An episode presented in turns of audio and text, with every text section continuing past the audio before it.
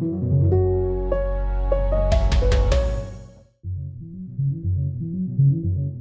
Herzlich willkommen beim FAZ Podcast für Deutschland. Heute mal wieder aus Berlin. Ich sitze inzwischen im Kaminzimmer unseres FAZ-Büros. Heute Vormittag waren wir in der Charité, in der Universitätsklinik und haben Christian Drosten besucht, haben lange mit ihm gesprochen.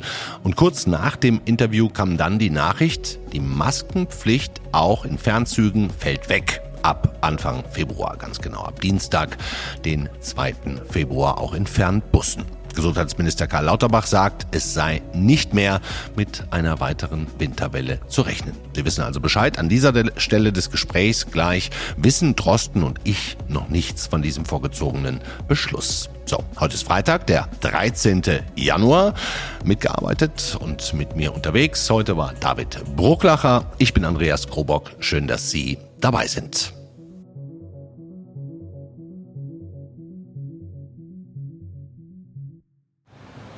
So, ich bin jetzt hier an der Pforte zur Charité in Berlin, einer der größten Universitätskliniken Europas. Ich habe äh, gelesen, in vier Jahren, im Jahr 2027, wird die Charité 300 Jahre alt.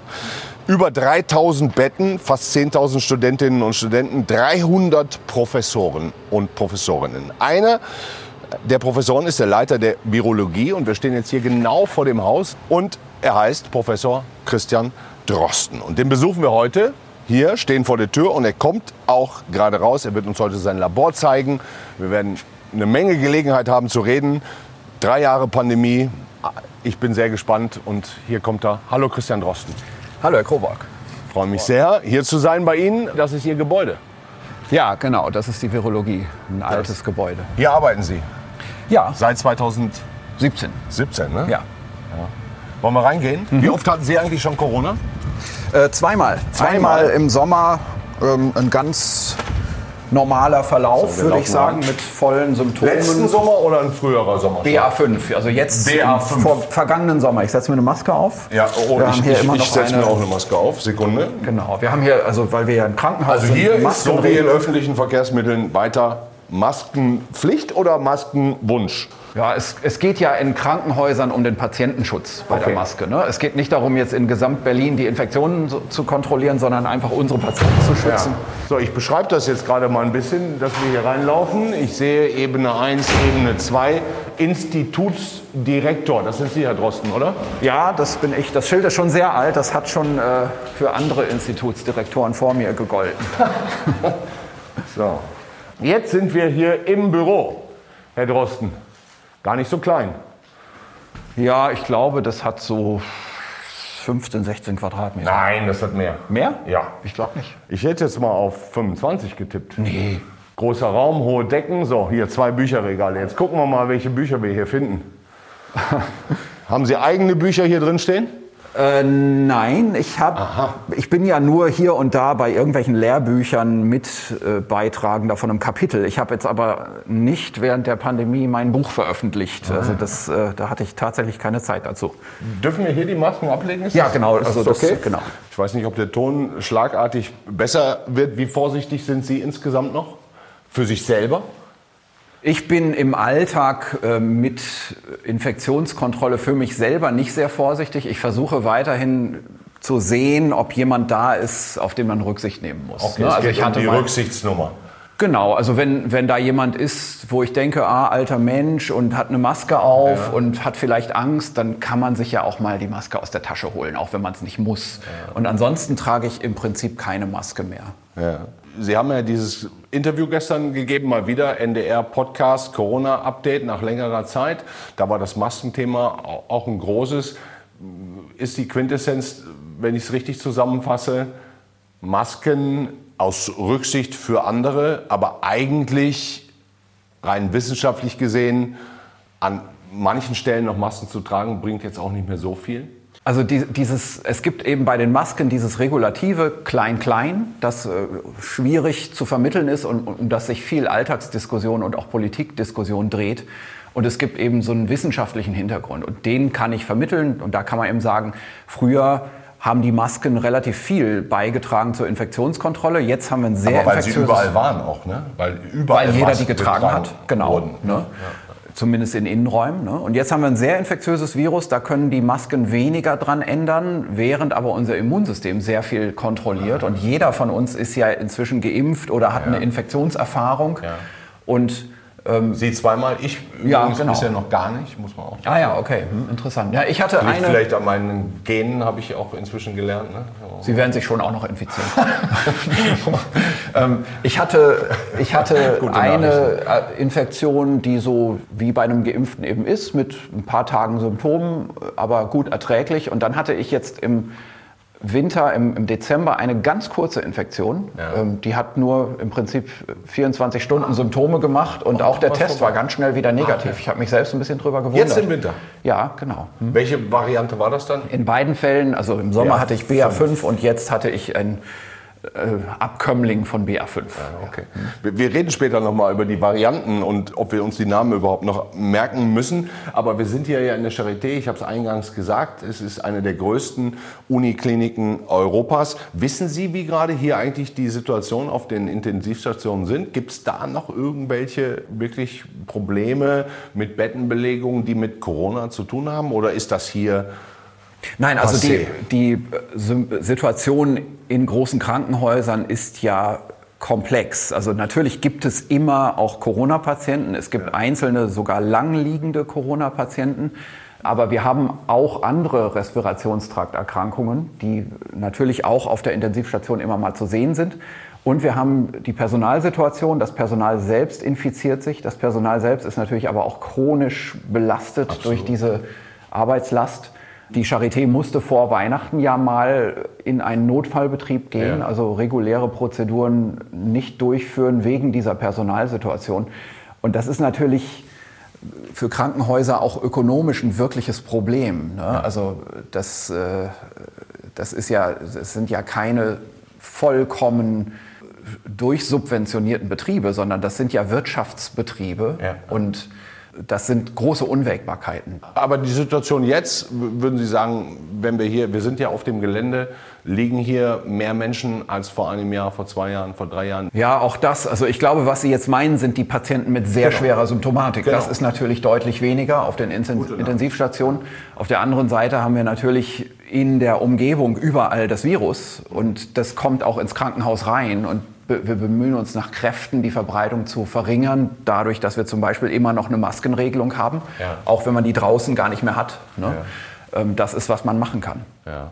Ähm, wir sind jetzt hier, das Labor ist auch nicht weit von, diesem Büro, wo wir uns gerade befinden, ja. entfernt. Können wir da gleich vielleicht mal reingucken? Dann zeigen Sie uns mal, was Sie da machen. Sie haben, glaube ich, äh, im Vorhinein zu mir schon gesagt, oh, Herr Grobock, so viel werden wir da nicht sehen. Aber das ist unspektakulär, was man in solchen Laboren sieht. Bevor ja. wir ins Labor gehen, vielleicht eine Sache noch mal ganz kurz nachzeichnen, weil Sie hatten ja auch gestern mal wieder dieses Corona-Update gemacht. Ähm, wir müssen einmal vielleicht noch vorab darüber sprechen. Sie wurden ja falsch interpretiert. Ne? Die, die Schlagzeilen zwischen Weihnachten und Neujahr waren, Drosten sagt, die Pandemie ist vorbei. Mhm. So, jetzt haben Sie das auch äh, klar korrigiert. Ist es richtig zusammengefasst, ähm, wenn ich sage, wenn wir diese Winterwelle überstehen und die sich tatsächlich als endemische Welle herausstellt, dann ist es vorbei, aber so lange müssen wir noch warten. Ja, also dann, dann werden wir das wohl so sehen im Nachhinein. Ähm, ja. Die Winterwelle, das würde eben bedeuten, die muss im Winter bleiben. Ne? Also die darf sich nicht nochmal im Sommer oder im Frühjahr zeigen. Reingehen. Denn dann wäre es nicht eine typische endemische ähm, ja. Welle. Ne? Was ist der Unterschied zwischen endemisch und pandemisch? Naja, also die, die Unterschiedlichkeit ist ganz komplex. Aber wenn man jetzt hier zum Beispiel mal eine Maßgabe haben will, würde man sagen, es gibt bei einer Pandemie Wellen außerhalb der typischen Saison. Saison. Also Winter, Grippe im Winter ist es kalt, da haben wir diese Erkrankung. Wenn die aber auf einmal auch im Sommer auftreten, mit einer großen Welle, dann ist das nicht normal. Ne? Und das ist eine Charakteristik eines pandemischen Virus. Welchen äh, Variantentyp haben wir gerade? Welcher ist es? In Deutschland haben wir eine ganze Mischung aus BA5-Abkömmlingen im Moment. BA5 und mhm. das neue aus Amerika kommt wahrscheinlich jetzt das dazu? Das ist ganz im Hintergrund. Es gibt schon Nachweise. Wir haben hier bei uns in der, äh, im Labor Anfang Dezember schon den ersten Fall davon mal nachgewiesen. Ja. Ähm, hatte zu der Zeit noch keine besondere Bedeutung, haben wir gar nicht beachtet. Ja. Jetzt sieht man auch in Deutschland dass es sich andeutet, dass es ein bisschen zunimmt. Und ich glaube auch, dass es noch weiter zunehmen wird ja. mit dieser Variante. Und, und, würden Sie sich selber auch wünschen, dass es jetzt endemisch ist? Oder spielt das für Sie als Wissenschaftler gar keine Rolle?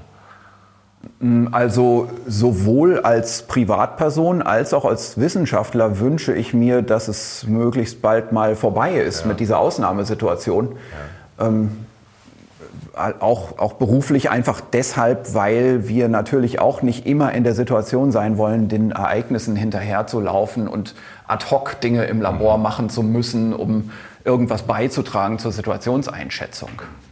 Zusammengefasst, wenn diese Winterwelle jetzt keine Kapriolen mehr schlägt, dann haben wir es irgendwie geschafft. Ja, und ich erwarte das auch weiterhin. Ne? Also ja. jetzt alle, alle Medienrummel mal zum Trotz. Natürlich ist das meine Erwartung, dass nach dieser Winterwelle, die wahrscheinlich noch mal kommen wird, ähm, die Pandemie vorbei ist. Äh, und ich, ich, glaube auch nicht, dass diese Winterwelle sehr groß werden wird. Wir werden aber eine Inzidenzzunahme noch mal sehen. Im Moment geht ja die Inzidenz eher runter. Ja. Und wir sollten uns schon darauf einstellen, dass das jetzt im Sommer kein so großes Problem mehr wird. Aber auch da, ich muss immer sagen, ich kann mich irren. Ne? Es was was könnte um, denn passieren? Na, das Virus, das jetzt in den USA sehr stark zunimmt, das XBB 1.5, mhm. das hat eine, eine, Eigenschaft, sich stärker zu verbreiten. Wir müssen sehen, ob das auch in unserer Bevölkerung so ist. Wir müssen auch sehen, ob das in der amerikanischen Bevölkerung so sich bewahrheitet. Ja. Werden wir in einem Monat genau wissen. Jetzt in einem Monat? Ja. Mhm.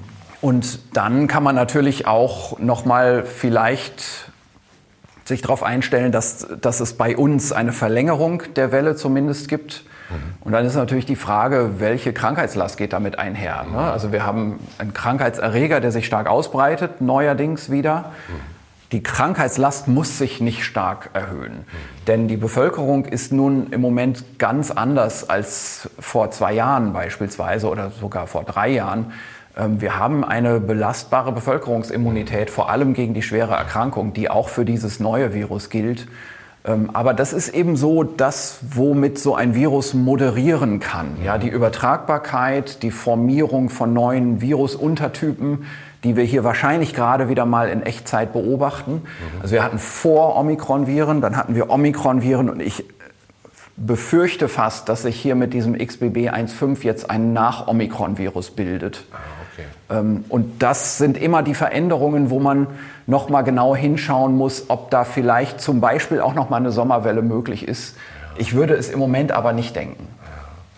Sie sagen gerade, die Bevölkerung ist irgendwie auf dieses Virus eingestellt. Jetzt ist aber was anderes passiert. Zumindest, wie heißt dieses Erkältungsvirus RSV? Mhm. Die Menschen sind im letzten Winter wahnsinnig erkrankt an Grippe. An, mhm. ähm, war das auch ein Grund, dass wir so lange Masken getragen haben, dass wir vielleicht die Immunität für diese anderen Erkältungs- ja. und Grippekrankheiten einfach verloren haben? Ja, also es, es ist so, dass die Immunität gegen diese Erkältungsviren etwas flüchtig ist. Die hält so zwei, drei Jahre, dann infiziert man sich wieder. Die Infektion ist jetzt nicht unbedingt schwer, deswegen, ja. Mhm. So, und jetzt haben aber viele Erwachsene gleichzeitig eben eine gewisse Pause gehabt, so dass diese flüchtige Immunität zum Tragen kommt. Diese Infektionen wurden ein Stück weit nachgeholt, aber mhm. es war in Wirklichkeit nicht so dramatisch und es hat in Wirklichkeit auch nie die, die, sagen wir mal, die Gefahr bestanden, dass es zu so einem Ausufern, zu so einer unkontrollierten exponentiellen Zunahme wie bei einem pandemischen Virus kommt. Bei den Kindern nochmal ein Sonderproblem. Da waren sicherlich zwei Kinderjahrgänge jetzt nicht exponiert, die haben keine Infektion gehabt. Ja, und diesen die, natürlichen Schutz einfach über Jahre nicht bekommen. Ja, ne? genau. Und die mussten diesen Schutz jetzt auch nachholen. Und darum hatten wir eben gerade jetzt in der Kindermedizin eine besondere Belastung.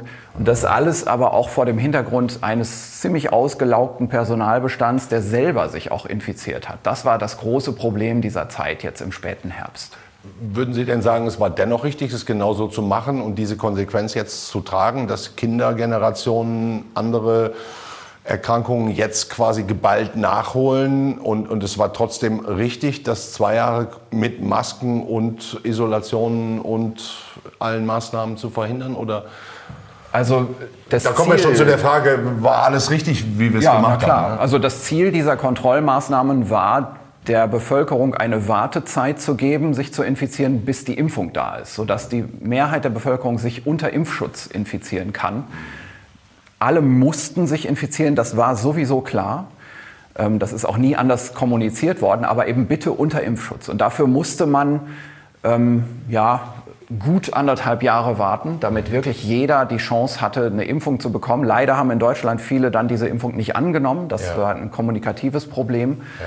Aber diejenigen, die sich schützen wollten, konnten sich schützen lassen. Und im Nachhinein betrachtet hatten wir in Deutschland mit die geringste Übersterblichkeit, gerade auch wenn man vergleicht. Also Übersterblichkeit bedeutet, es sind mehr Menschen gestorben, als es eigentlich im Durchschnitt in ja. einem Land passiert. Ja, genau. Und da waren wir in Deutschland auf der Welt mit am besten, im Sinne von, es sind am wenigsten eigentlich an der Pandemie mitgestorben. Genau, also auch vor allem im Vergleich zu den Maßnahmen, zu der Strenge und Härte der Maßnahmen, die wir benutzt haben in Deutschland haben wir also sind wir sicherlich eins der erfolgreichsten Länder gewesen. Also unsere Maßnahmen waren relativ locker. Ja. Also wir hatten keine Polizei auf Im der Straße und keine Ausgangssperre und so weiter, sondern wir hatten Kontaktmaßnahmen. Also ja. ich glaube nicht, dass man zu irgendeiner Zeit in Deutschland von einem Lockdown sprechen konnte. Mhm. Und, äh, ah, ich erinnere mich an so einen Osterlockdown und so weiter. Das hatten wir schon mal, aber das war sehr kurz. Ne? Das war sehr kurz und das wurde ja auch sehr kritisiert. Politisch äh, auch korrigiert. Ja. Ne? Frau Merkel hat sich dafür Merkel sogar entschuldigt. Ja, ähm, ja. Das war, glaube ich, aber auch eher ein kommunikatives Problem.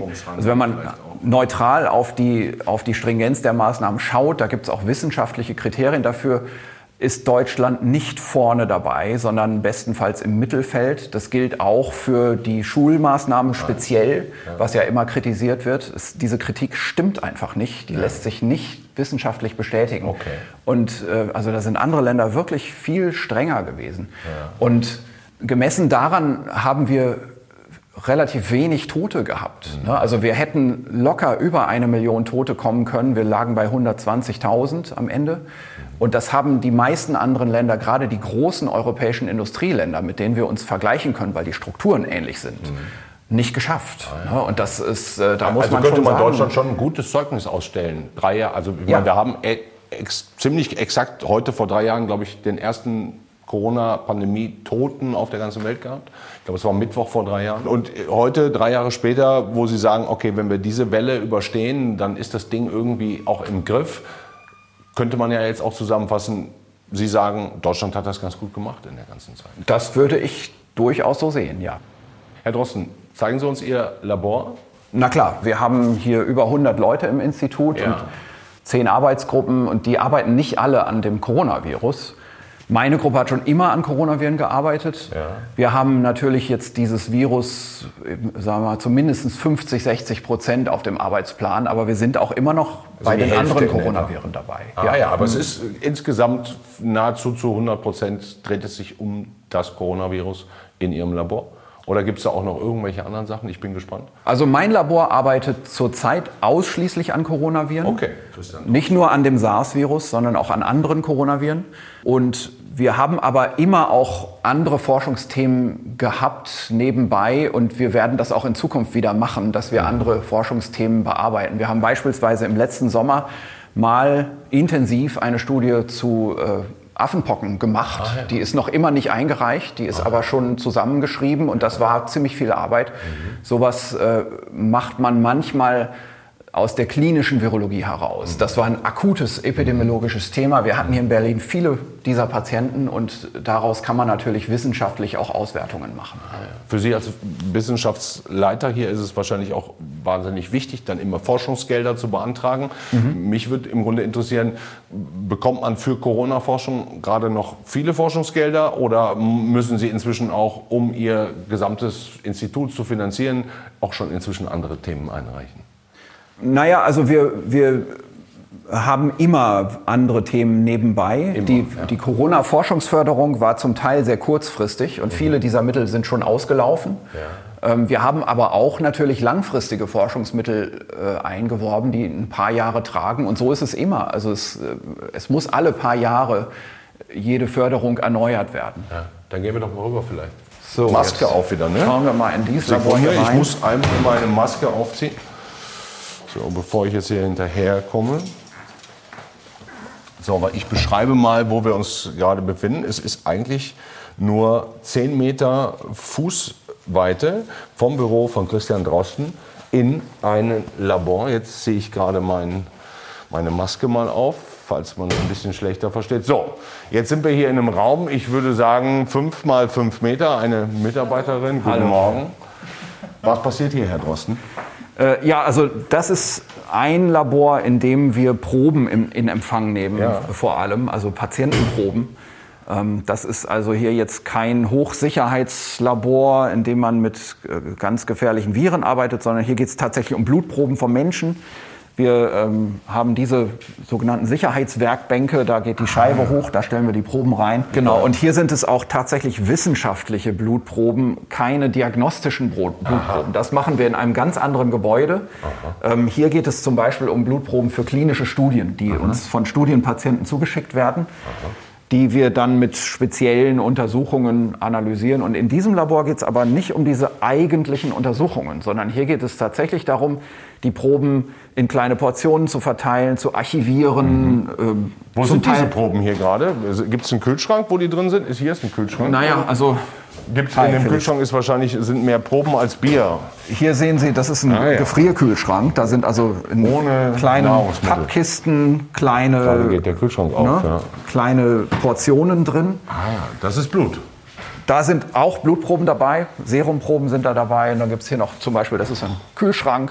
Also hier drin befindet sich auch das Coronavirus. Hier können Sie sogar ein Ziemlich paar garantiert. Blutproben sehen. Ich denke nicht. Ich Ach, denke tatsächlich nicht. Ähm, ich denke, hier sind eher Blutproben, die von Patienten stammen, die Antikörper gegen das Coronavirus Ah, haben. Ja, das ist eine Zentrifuge. Damit äh, trennt man das, die roten Blutkörperchen vom Rest des Bluts. Und das dreht sich dann schnell. Genau. Wie schnell? Auch so ein paar tausend Umdrehungen pro Minute macht so Ah, eine ja. Zentrifuge schon. ja. Und da, das kennen Sie, das ist ein Computer. Das heißt, äh, hier wird zum Beispiel in Listen eingegeben, welche Probennummer Ja. mit welchem Barcode an welcher Stelle steht. Ja. Und haben und Sie haben gerade Sie gerade irgendein besonders besonders spannendes Projekt? Zum Beispiel so jetzt das ganz aktuelle Thema des XBB-1.5-Virus. Ja. Das äh, ist so hier in Deutschland noch gar nicht zu haben. Das heißt, wir müssen bestimmte molekularbiologische Techniken anwenden, um dieses, dieses Virus erstmal hier im Labor untersuchen zu können. Wir bekommen Proben, wo das drin ist, aber wo das nicht als lebendes Virus drin ist. Äh, Und wir ähm, müssen das jetzt also repräsentieren in molekularbiologischen Methoden, um es dann im Detail untersuchen zu können. Das machen wir schon, da sind wir schon dabei. Ähm, Das ist so eine ganz aktuelle Sache. Eine andere Sache, die viel länger denkt, das MERS-Virus ähm, im, äh, ja, im, im arabischen Raum, im, Mittel, im, im östlichen Mittelmeerbereich, arabische Halbinsel, Ostafrika, in den Kamelen. Ja. Da ist die Frage, sind diese Viren, die da in den Kamelen sind, alle gleich gefährlich? Der Mensch infiziert sich ständig daran. Wir wissen, in Krankenhäusern in dieser Region wird das Virus auch über ein, zwei, drei Übertragungsgenerationen weitergegeben. Dabei kann es sich an den Menschen anpassen. Frage ist natürlich, was kann dabei passieren? Kann dabei jetzt eine neue Pandemie rauskommen? MERS, es ist aber also nicht SARS. richtig, ein ganz, also auch ein Coronavirus, aber ein Virus, gegen das der Mensch keinerlei Immunität hat. Also wir, Keinerlei. wir haben ja jetzt äh, Das sollte also besser nicht passieren. Richtig, also wir haben, wir haben die Diskussion ja, kann es eine neue SARS-Pandemie noch mal geben? Da muss man aber immer sagen, diese Viren, auch die Vertreter, die in Fledermäusen bekannt sind, die sind alle immunologisch verwandt und die Weltbevölkerung der Menschen hat jetzt nun mal Kontakt mit dem SARS-2-Virus gehabt und das wird auch einen Schutz gegen die anderen Viren machen. Deswegen bin ich mir nicht so sicher, ob man befürchten sollte, dass jetzt SARS-3 kommt. Man sollte aber sich durchaus darum kümmern, was mit diesem MERS-Virus los ist. Denn das ist ein Virus, das schon in einer Nutztierart breit vorhanden ist. Und das ist was ganz anderes, eine ganz andere Gefahr auch. Wir haben ja als Menschen mit Nutztieren ständig Kontakt. Wir haben nicht dauernd Fledermäuse um uns rum. Aber Rinder und Schweine, bei uns gedacht, oder in der Region Kamele sind ein, eins der Hauptnutztiere. werden gegessen, die Milch wird getrunken, die werden gezüchtet, ja. es gibt Liebhaberhaltung. Dort in der Gegend ist es dann auch noch ein, ein kulturelles, äh, wichtiges Tier, auch ein religiöses Tier. Ne? Also in, in all diesen Kontexten ist der Mensch in Kontakt. Und wenn da ein Virus ist, von dem wir wissen, das ist praktisch in jedem Kamel, zum, zumindest zur Zeit, wo, das, wo die Kamele noch Kälber sind, so vorhanden, dass auch sehr viel Virus abgegeben wird und dass der Mensch sich daran realistisch infiziert, mhm. dann muss man sich dieses Virus schon genau anschauen. Und das ist es, was wir auch in einem Arbeitszweig machen, in, in zwei, drei Projekten hier. Finde ich sehr interessant. Äh, äh, es gibt ja auch gerade oder schon länger die, die, die Diskussion, ähm, wie viele Pandemien gibt es eigentlich in, in, in, in unserer Welt und in welcher zeitlichen Abfolge. Ne? Also ich meine, was war vor Covid, was ja SARS ist. Wir, wir hatten HIV, wir, wir, hatten die spanische Grippe als ganz großen Menschheitskiller. Naja, wir hatten im Jahr 2009 eine Influenza H1N1-Pandemie, ja. die ähm, bei einer anderen Bevölkerungsimmunität schwerer verlaufen wäre. Die ist jetzt sehr mild verlaufen. Das liegt daran, dass äh, die menschliche Bevölkerung zweimal, einmal Ende der 70er Jahre und dann einmal in der Zeit zwischen 1918 und 1957 ständig Kontakt mit diesem Virus hatte, sodass die Älteren und auch die mittelalten Erwachsenen relativ frisch nochmal eine Immunität aufgebaut haben gegen ein nah verwandtes Virus. Mhm. Darum fiel diese Pandemie relativ mild aus. Das Virus selber war gar nicht so harmlos. Aha. Und, und ist es denn tatsächlich so, wie viele sagen, aus, auch aus Ihrer Sicht, dass sich Pandemien in unserem Zeitalter häufen und auch weiter häufen werden? Ja, also ich, ich muss sagen, ich, ich bin kein Freund von dieser Spekulation. Ja. Ne? Also es gibt natürlich ein paar Grundphänomene, wo man schon sagen muss, der Mensch wird erstmal von der Bevölkerung mehr, also auch die Weltbevölkerung wird ja bald stagnieren. Ja. Ähm, die Weltbevölkerung wird aber in ärmeren Gegend, Gegenden der Erde im Moment reicher und züchtet mehr Tiere. Ja. Das auch in einem Bereich, wo man durchaus sagen muss, da gehören große Nutztierbestände zumindest mal kritisch angeschaut. Also ne, wenn wir uns mal überlegen, also in Afrika nimmt jetzt industrielle Schweinezucht zu. Mhm. Die Ställe sind nicht hermetisch abgeriegelt. Da mhm. fliegen Moskitos rein, die vorher im tropischen Regenwald gewesen sind, mhm. mit Krankheitserregern, die aus dem Regenwald kommen und die wir so in Nutztieren nicht kennen, die sich auf diese Nutztiere adaptieren können. Und dann ist wieder der Mensch an den Nutztieren sehr nah dran. Also diese Brückenfunktion von Nutztieren, das ist schon etwas, das zunimmt und neu ist. Das andere, was neu ist, ist die Reisetätigkeit. Diese Phänomene kann man beschreiben und die kann man, ja, also die, die sollte man wissenschaftlich untersuchen und man sollte auch Überwachungsprogramme einführen. Man muss leider dann auch von den betroffenen Ländern finanzielle Investments erwarten in diesem Bereich. Mhm. Das gilt übrigens auch nicht nur für Afrika. Wir haben Klimawandel, wir haben eine massive Nutztierhaltung. Ne? Also das ist für uns auch alles relevant. Das sind grundlegende Effekte. Nur daraus jetzt zu sagen, in den nächsten zehn Jahren werden wir wieder die nächste Pandemie haben, finde ich ein bisschen zu weit aus dem Fenster rausgelehnt. Aber glauben Sie, wir werden in Zukunft eher mehr Pandemien haben als in der Vergangenheit? Sagen wir mal so, ich, ich denke, wir werden, wenn wir genau hinschauen und wenn wir definitionsgemäß das bezeichnen, dann werden wir mehr Pandemien in der Zukunft haben. Aber okay. so eine schwerwiegende Pandemie wie das, was wir jetzt erlebt haben, das würde mich sehr wundern, wenn wir das so schnell wieder sehen würden. Mhm. Werden wir denn auf eine nächste Pandemie besser vorbereitet als auf die letzte? Ja, also es sind natürlich Strukturen geschaffen worden in der Wissenschaft, im öffentlichen Gesundheitswesen, die sicherlich dazu führen, dass wir ein bisschen besser vorbereitet sind. Die Frage ist, wie lange hält das Gedächtnis des Systems mhm.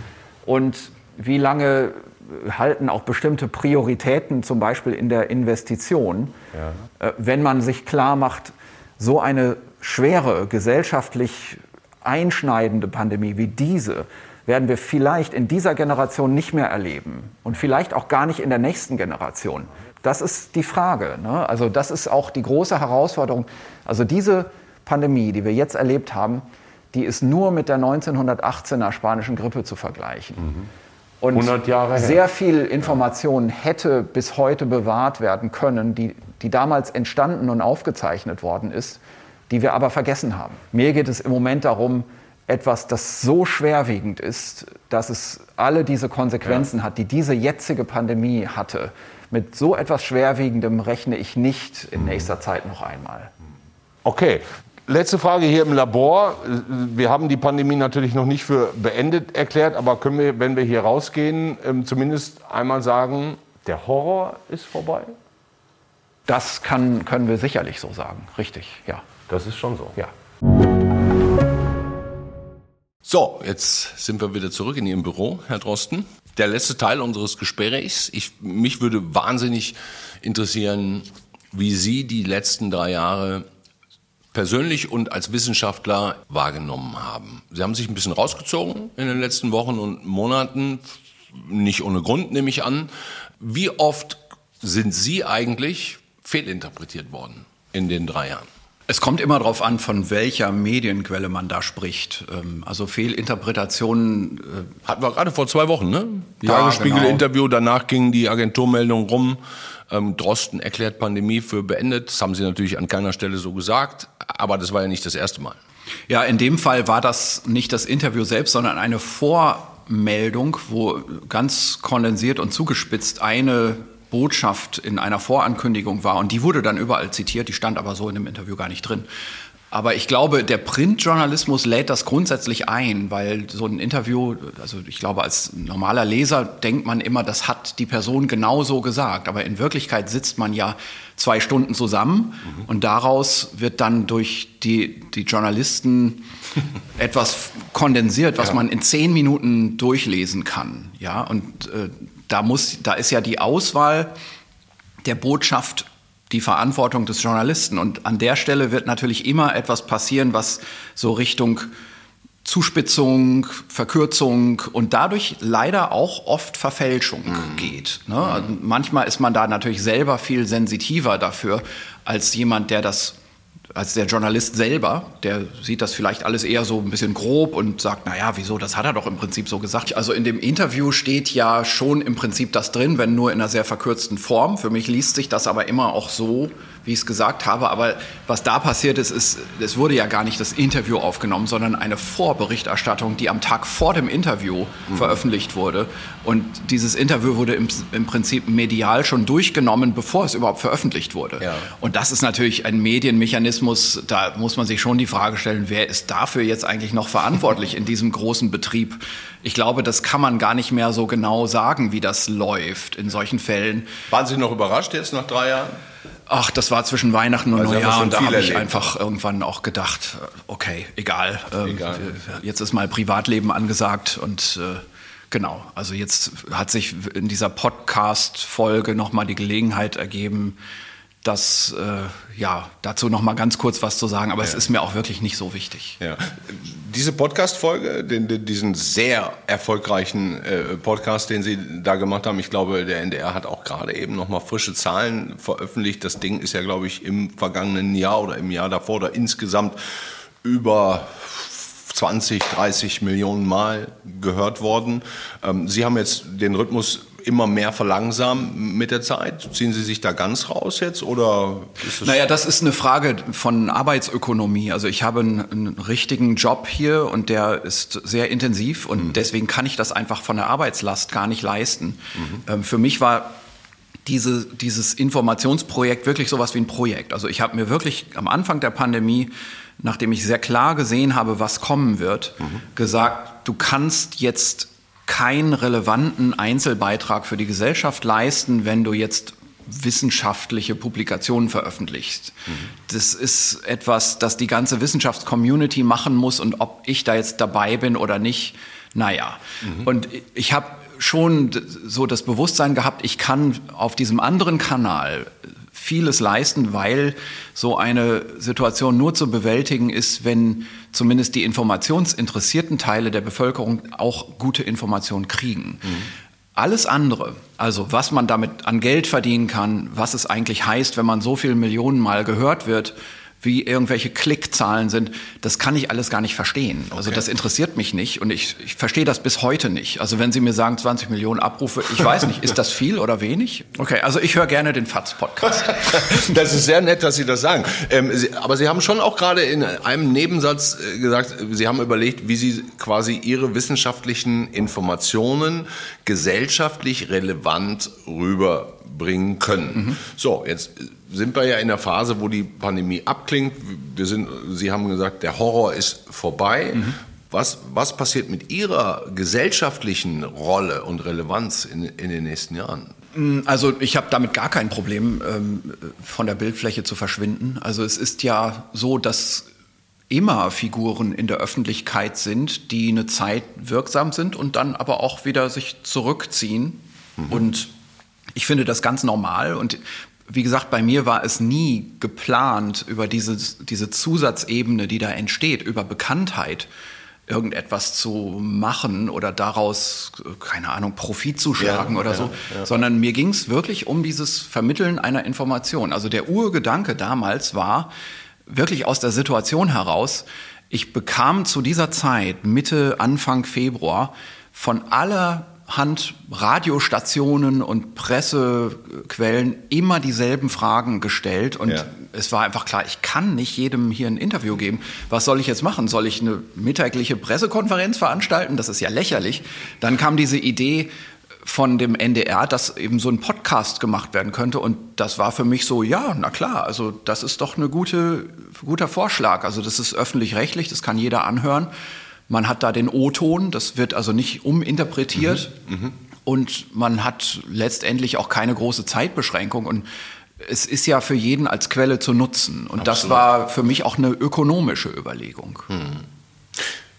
Und es fällt Ihnen nicht schwer, sich da jetzt wieder rauszuziehen. Sie haben es ja schon ein bisschen gemacht. Genau, also ich, ich habe ja im Prinzip, also sagen wir mal, nach der Omikron BA2-Welle wurde es sehr klar, dass im Wesentlichen die große Herausforderung für die Gesellschaft jetzt, für den Normalbürger, vorbei ist. Ja. Und dann habe ich das auch runtergefahren.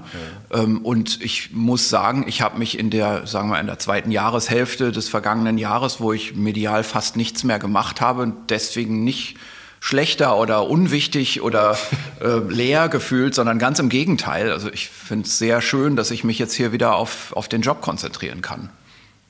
Jetzt haben Sie diese Pandemie ja drei Jahre beratend mitgemacht, auch als Experte für die Bundesregierung. Drei Jahre später, heute sitzen wir hier, wir haben schon lange geredet. Haben Sie ein anderes Bild von Deutschland und uns Menschen hier in Deutschland als vorher? Was mich schon erschrocken hat, ist, äh, wie einige wenige Personen in der Bevölkerung denken und äh, welche Gefühle sie im Alltag hegen. Äh, ich sehe das hier natürlich das, als absolute Spitze des Eisbergs, wenn hier Drohschreiben ankommen und ja. so weiter. Kriegen Sie die immer noch? Ähm, nein, also jetzt deutlich weniger. Es gibt immer hier und da mal irgendwelche Dinge, die mal so aufblitzen, die sind für mich aber im Prinzip immer gleich wieder vom Horizont weg. Mhm. Ähm, aber dennoch so einen Einblick in die Psyche mancher Personen zu bekommen, das hat man als Normalbürger nicht. Mhm. Man hat sonst ja seinen sozialen um Umfeld und, und das sind äh, Leute, die sehr ähnlich sind wie man selbst. Mhm. Und das ist schon ein Einblick, den haben vielleicht sonst Psychologen mhm. äh, oder so, ja, und äh, nicht jemand, der wie ich im Labor arbeitet das ist für mich schon nachhaltig. Das klingt fast so, als wären sozusagen die persönlichen Briefe, Drohungen, die persönlichen Kontakte für Sie nachhaltiger in Erinnerung als vielleicht Ihre mediale Gesamtdarstellung. Ne? Also naja, also die mediale Gesamtdarstellung ist auch so eine Sache, also wenn man in einem Thema wirklich drin ist und dann sieht, wie das in den Medien übertragen wird, dann fällt einem doch stark auf, dass beispielsweise die Zeitungen sehr unterschiedlich sind. Eigentlich als normaler Zeitungleser denkt man, naja, ich kaufe halt eine der großen Tageszeitungen und lese die und dann weiß ich, was passiert in der Welt. Mhm. Das ist in dem Fall, zumindest in diesem Pandemie-Thema, so nicht zu unterschreiben. Und man fängt dann an, das zu übertragen. Man fragt sich, ist das bei anderen Themen eigentlich auch so, von denen ich keinen Einblick mhm. habe? Mhm. Ja. Das ist natürlich schon so etwas, das beschleicht einen. Das ist aber sowas ganz, ja, ähm, vielleicht kann man sagen, da hatte ich das Privileg, hinter einen Vorhang zu schauen, hinter den man als normaler Bürger sonst nicht schauen kann. Und brauchen Sie es noch in Zukunft? Hinter ich weiß jetzt, welche Zeitung ich abonniere. Herr Drosten, die letzte Frage mit schon mal vielen Dank für das, für das sehr interessante, ausführliche Gespräch. Welche Schlagzeile in Bezug auf Corona würden Sie in diesem Jahr am liebsten lesen? Also vielleicht so etwas wie, auch in China ist es gut gegangen. Auch das würde mich zum Beispiel wirklich freuen. Ja. Ne? Also, denn das ist ja im Moment eine Sorge, die Absolut. man haben muss, was da jetzt zum Beispiel mit dem Virus passiert. Ja. Es kann aber auch wirklich gut gehen. Das wäre schön. Mhm. Dankeschön, Christian Drosten. Gerne. Das war der FAZ-Podcast für Deutschland an diesem Freitag, den 13. Januar, mit den besten Grüßen aus Berlin diesmal an Sie alle. Wir machen uns jetzt wieder auf die Heimreise. David Brucklacher und ich fahren nach Frankfurt und wünschen Ihnen ein wunderschönes Wochenende. Ciao.